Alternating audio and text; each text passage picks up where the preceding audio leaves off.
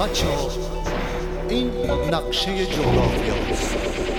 بچه ها این گربه ایران ماست. بسم الله الرحمن الرحیم. آغاز جنگ در منطقه خلیج فارس و با تاکید بر این که این درگیری میتواند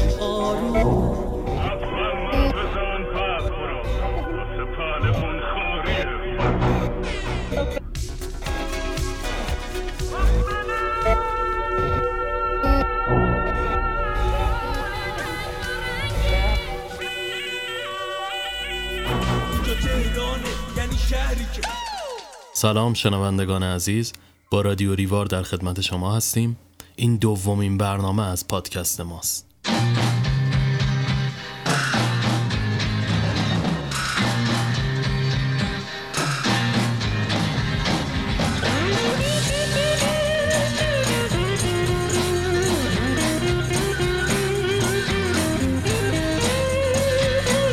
There must be some kind of way out of here. Said a joker to the thief. There's too much confusion.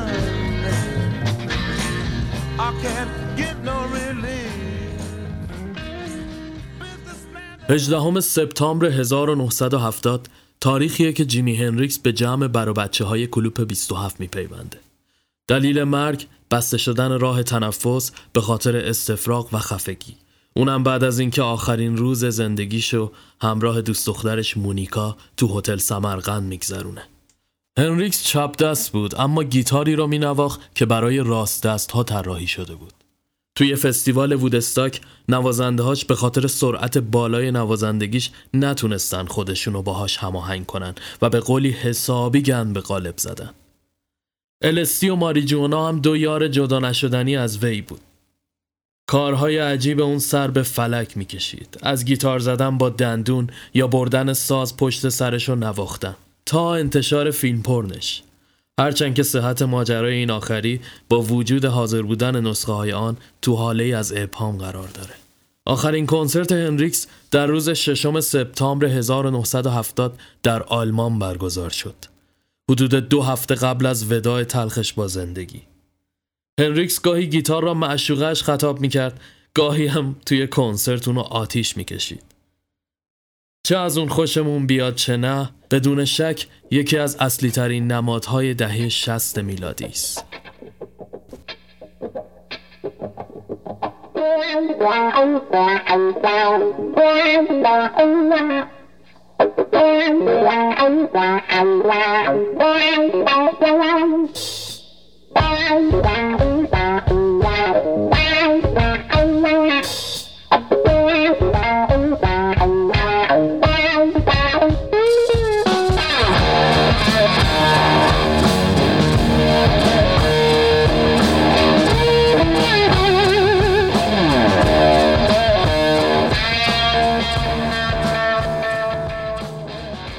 ریچارد براتیگان میگه بند ناف را دوباره نمیتوان بست تا زندگی دیگر بار در آن جریان یابد.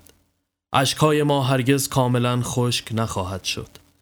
اولین بوسه ما اکنون روحی است که سرگشته در دهانمان می‌گردد، بدان هنگام که آنها در نسیان محو می‌شوند.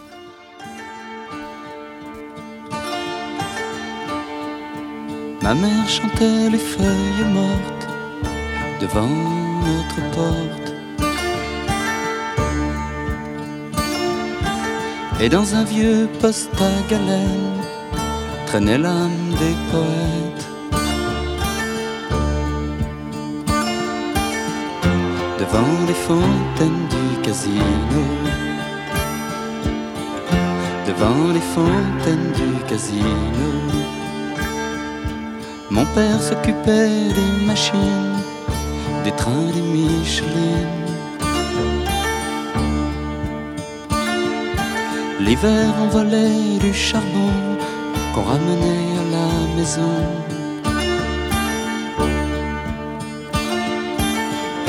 Devant les fontaines du casino, devant les fontaines du casino.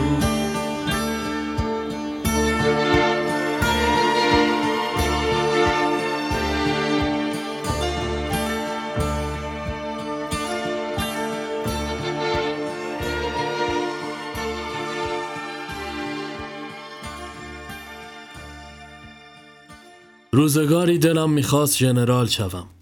سالهای اول جنگ جهانی دوم که در تاکوما به مدرسه ابتدایی میرفتم، بسیج عمومی بازیافت کاغذ راه انداخته بوده که همه چیزش به ارتش شباهت داشت.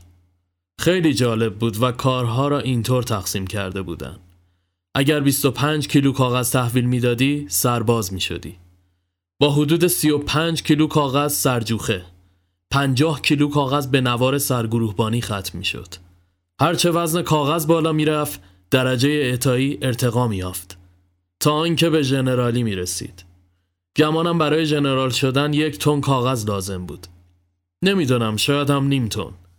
مقدارش را دقیقاً نمیدانم. اما اول کار جمع کردن کاغذ لازم برای ژنرال شدن سخت به نظر نمی رسید. از کاغذهای ولوی زیر دست و پا شروع کردم. همش شد یکی دو کیلو. راستش ناامید شدم.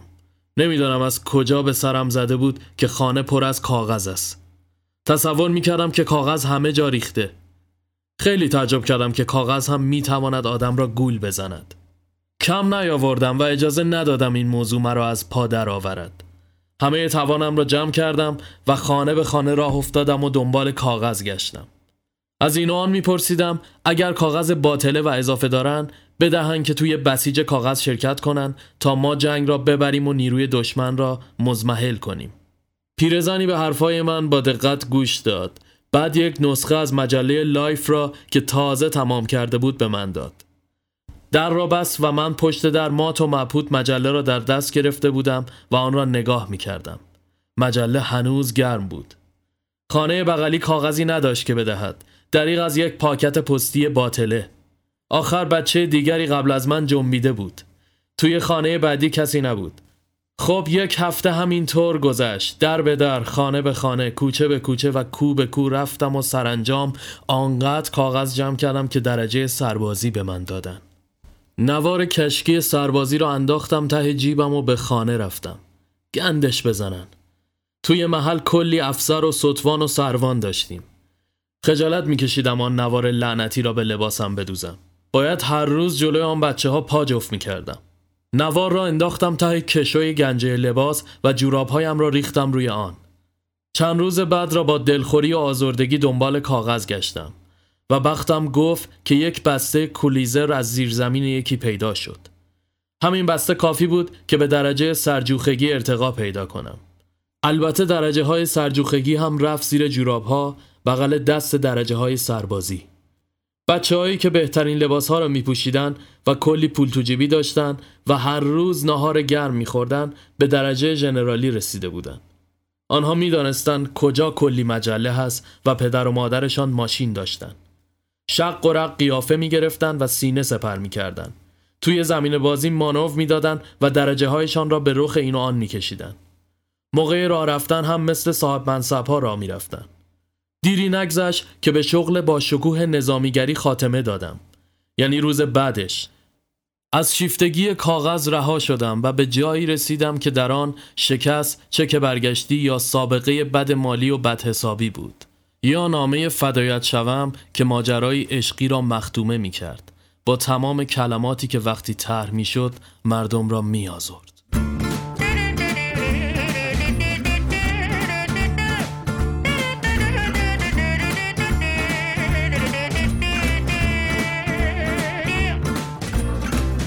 Donne-moi une suite aux Ritz, je n'en veux pas. Des bijoux de chez Chanel, je n'en veux pas. Donnez-moi une limousine, j'en ferai quoi? Pa, pa, la, pa, pa, pa, la. Offrez-moi du personnel, j'en ferai quoi? Un manoir à Neuchâtel, ce n'est pas pour moi. Offrez-moi la tour Eiffel, j'en ferai quoi?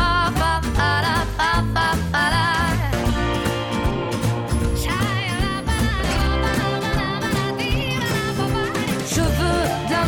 De la joie, de la bonne humeur. Ce n'est pas votre argent qui fera mon bonheur. Moi je veux crever la main sur le cœur. Allons ensemble découvrir ma liberté. Oubliez donc tous vos clichés. Bienvenue dans ma réalité.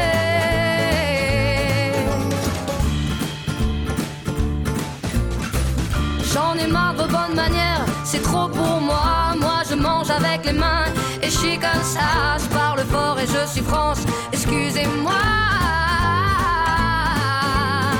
Fini l'hypocrisie, moi, je me casse de là, j'en ai marre des lampes de bois. Regardez-moi, de toute manière, je vous en veux pas et je suis comme ça. Je suis comme ça.